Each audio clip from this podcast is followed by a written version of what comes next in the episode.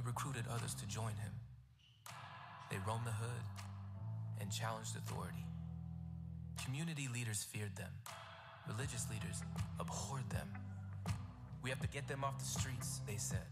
But they weren't part of a gang spreading hate and terror. They were spreading love.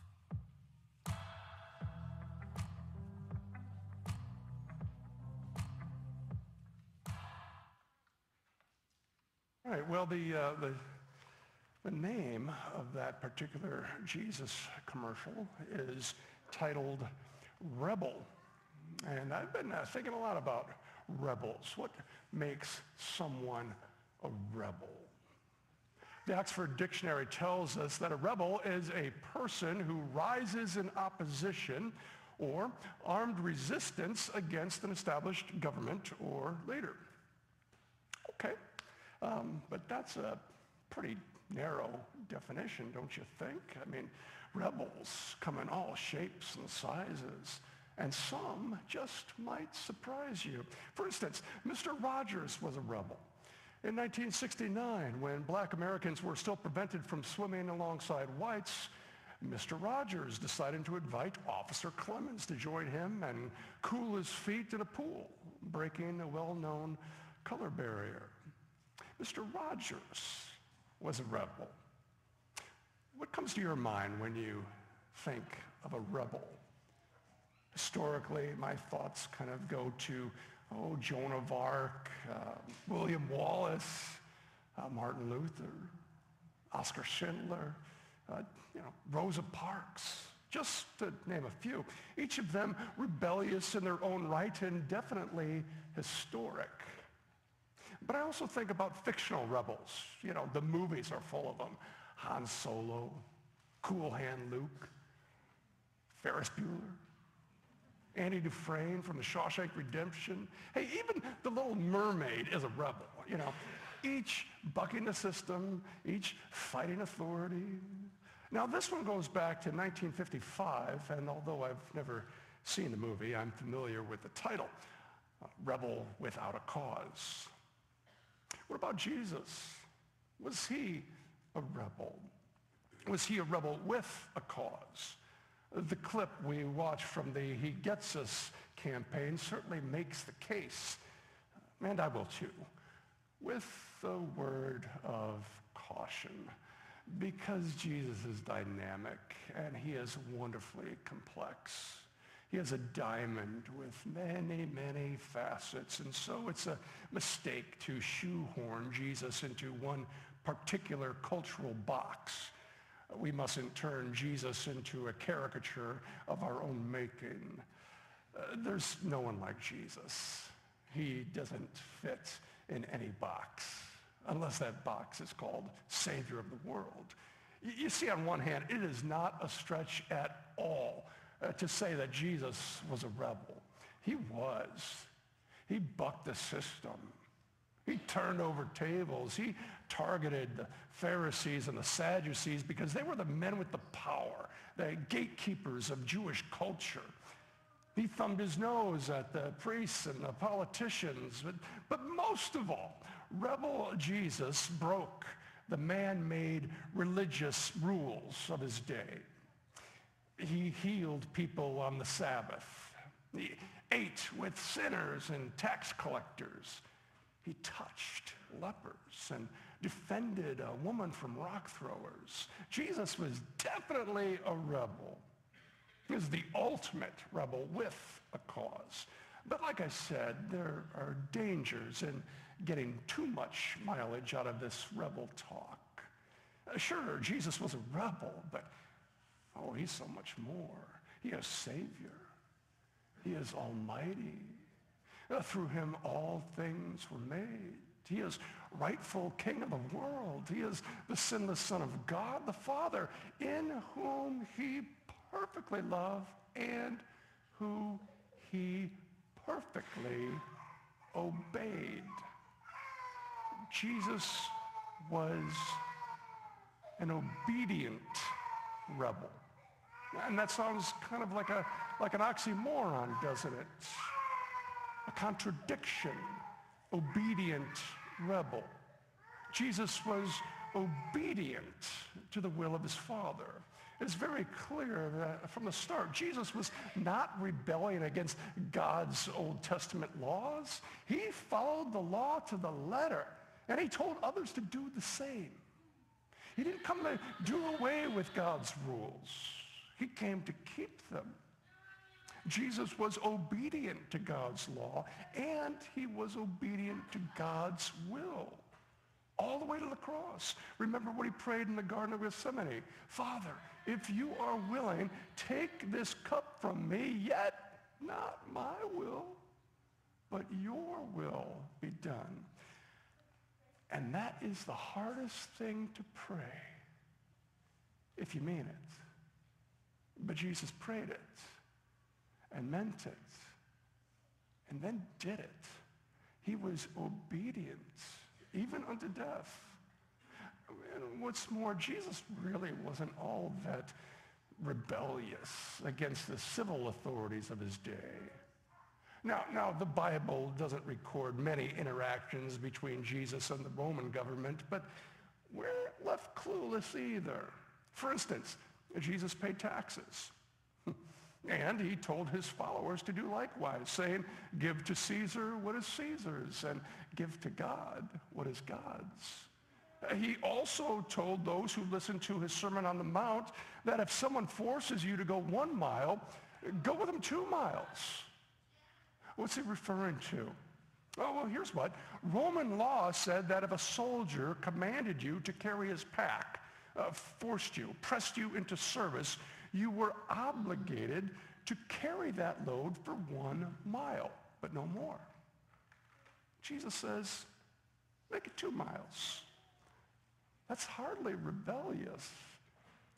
But he was a rebel. And he called followers to be rebels too. But the right kind of rebel. Let's turn back to that he gets us ad. I want you to listen again to the words that accompanied the black and white pictures. A rebel took to the streets. He recruited others to join him. They quit their jobs, left their families, and swore allegiances. They roamed the hood, challenged authority, and made a lot of people angry. Community leaders feared them. Religious leaders opposed them. Law enforcement labeled them outlaws. We have to shut them down, they said. Get them off the streets. Protect our communities from these troublemakers. But they weren't part of the gang spreading hate or terror. They were spreading love. Yeah, that's accurate. In this context, Jesus is the ultimate rebel. He ran completely counter to the culture of his day.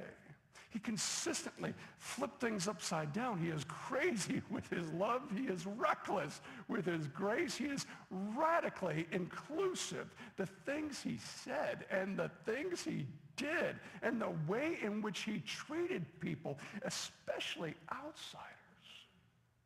Jesus is the perfect rebel. A case in point, this morning we're going to look at uh, Jesus' interaction with a woman at a well, and it is a fascinating encounter. It takes place in John chapter 4, and Jesus is traveling with his disciples through Samaria. And when he gets to town, his disciples leave to, to get something to eat, and Jesus is weary and he is thirsty. And at the sixth hour, which is noon, the hottest part of the day, Jesus goes to a well. And here she comes. She is a social outcast. Nobody goes to the well at that time of day unless you have to. And she has to. Because of her living arrangement, she is shunned in the town. And she's also poor. Getting water, that is a servant's job. And so here she is, and here Jesus is. He has no way of getting water out of the well because he doesn't have a water jar. And so Jesus asks her something completely rebellious. Will you give me a drink? I know. Uh, it seems pretty tame to us, but it's, it's really something. We'll, we'll come back to it. We're going to press on. The Samaritan woman said to him, you are a Jew and I am a Samaritan woman. How can you ask me for a drink? For Jews do not associate with Samaritans. Jesus answered her, if you knew the gift of God and who it is that asks you for a drink, you would have asked him, and he would have given you living water. Sir, the woman said, you have nothing to draw with, and the well is deep. Where can you get this living water? Are you greater than our father Jacob, who gave us this well and drank from it himself, as did his sons and flocks and herds? Jesus answered, Everyone who drinks this water will be thirsty again, but whoever drinks the water I give him will never thirst.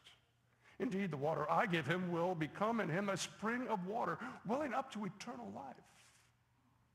The woman said to him, Sir, give me this water so I won't get thirsty and have to keep coming back to draw water.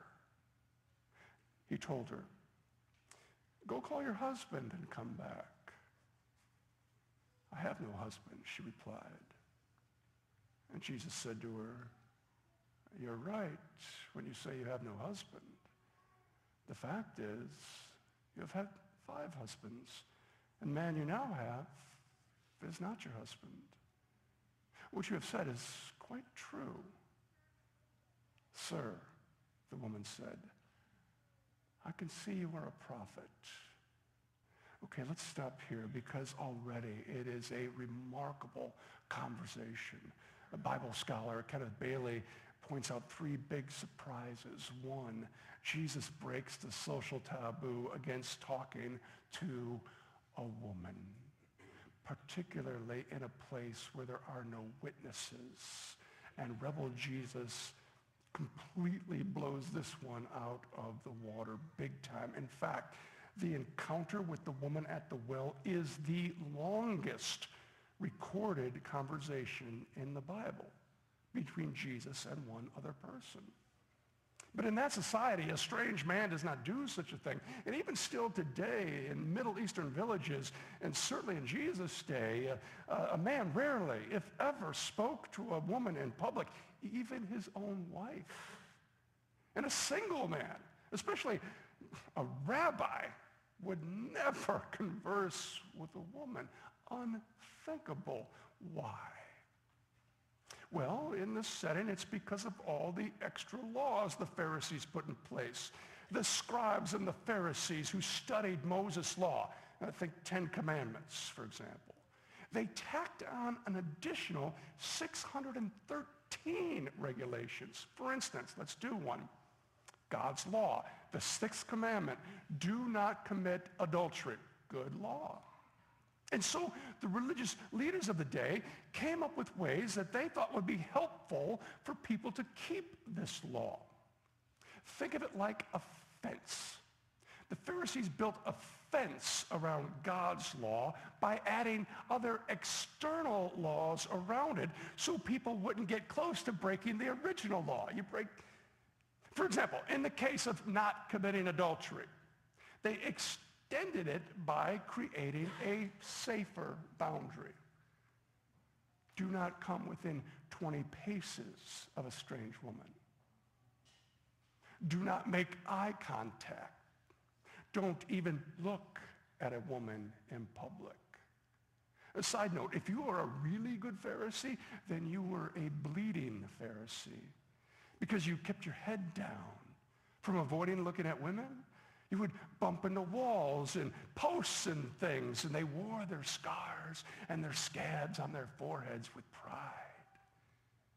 Jesus was unimpressed.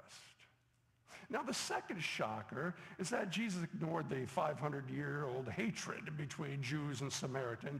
And there's lots of history here, which we won't get into, but just know that these two groups, ethnicities, cannot stand each other. They are the bitterest of enemies, have been for centuries. Third surprise. Jesus asks her for a drink from her jar. Jews would never use a vessel that was contaminated by an unclean Samaritan. for anyone who drank from it would be unclean too. Uh, to put it another way, she had Samaritan cooties. And along comes Jesus and blows all these cultural norms and all these extra man-made religious rules out of the water. He is breaking the whole system apart. He's busting it up. Racial barriers, cultural barriers, economic barriers, gender barriers, even the moral barrier. That he, Jesus, a religious Jewish male, should have nothing to do with her at all, but he does. He reaches right across all human divides in order to connect with her. In this encounter, Jesus is saying, I get you. I know you. And I know your life is very hard. I know your story. And I care about you. And she is amazed and we should be amazed too. Jesus gets her. And he's going to heal her.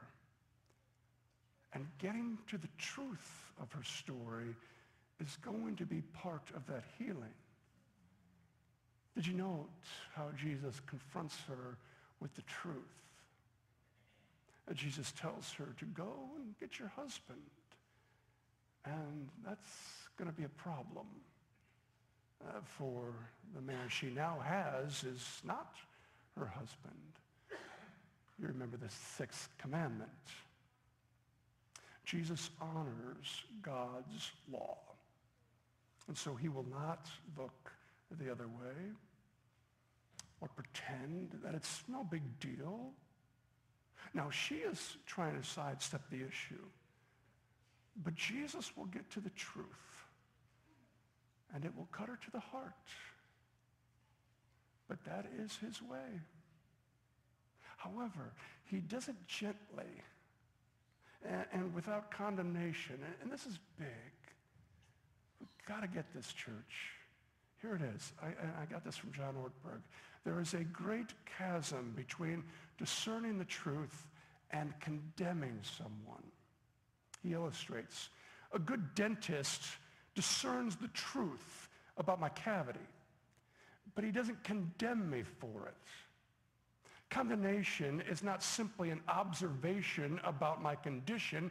It's an observation combined with malice.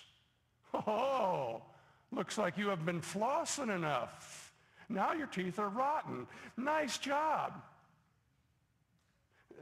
That's condemnation. Observation with malice. But Jesus doesn't do that. Oh, he gets to the truth only in order to heal. And heal her he shall. In fact, he's going to stick around two more days and heal the whole town.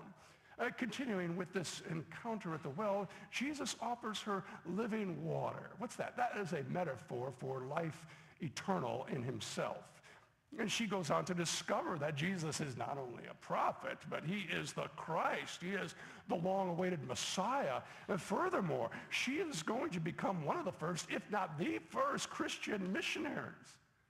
And she runs and tells others, come and see. Come meet someone who told me everything I ever did.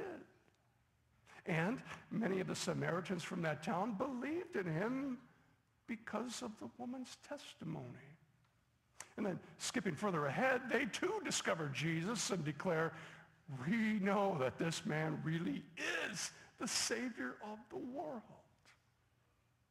Oh, Jesus is the Savior of the world. And he is the perfect rebel with the ultimate cause. Jesus was radically inclusive. His love and the way he went about life ran completely opposite to the cultural norms and the religious expectations of the day. He went out of his way to care for people whom society rejected, and he loved them all. It didn't matter who you were. or what you had done. He embraced all comers. Everyone was welcome. Everyone was invited to drink freely and never be thirsty again.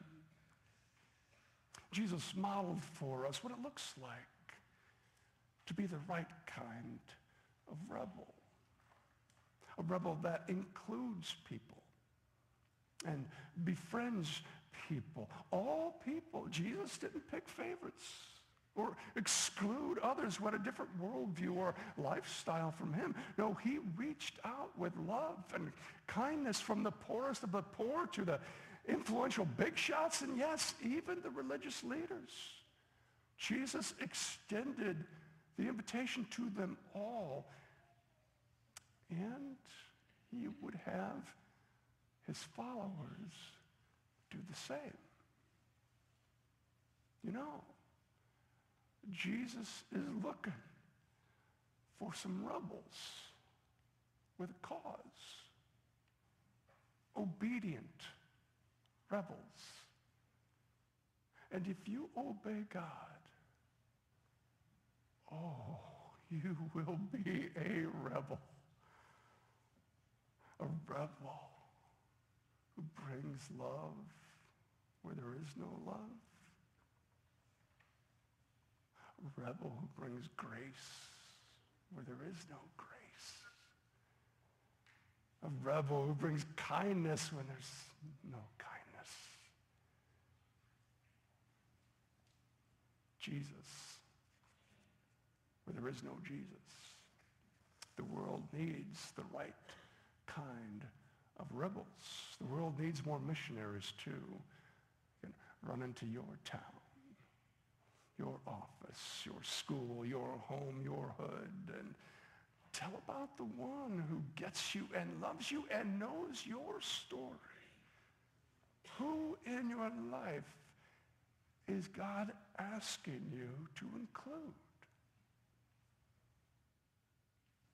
Is there anyone that you could reach out to?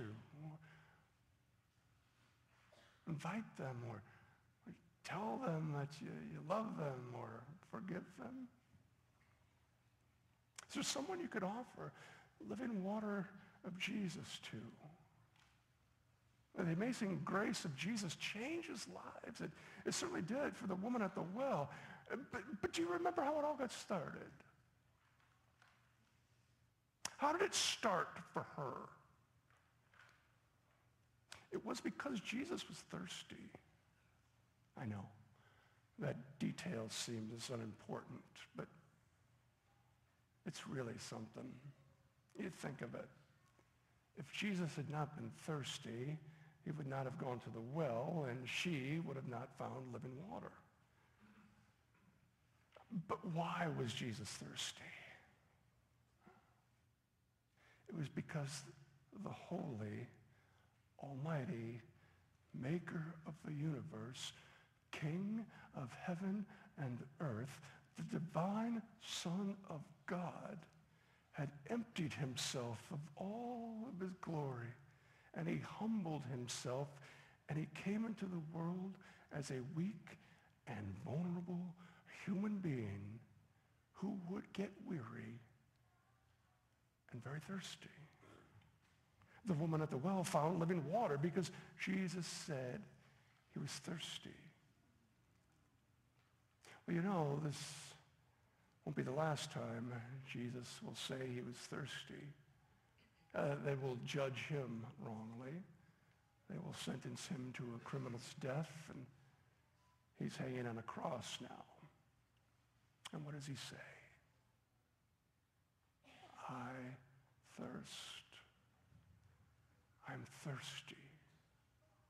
But he meant more than just physical thirst there Jesus was experiencing the loss of relationship with his father because he was taking the punishment that we deserve because of our rebellion against God, because we're not obedient to his law or his will or his ways.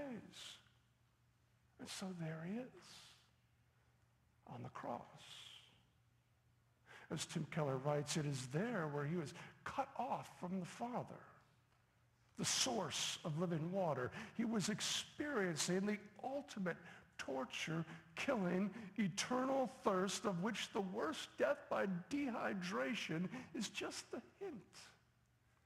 It is because Jesus Christ experienced cosmic thirst on the cross that you and I can have our spiritual thirst satisfied.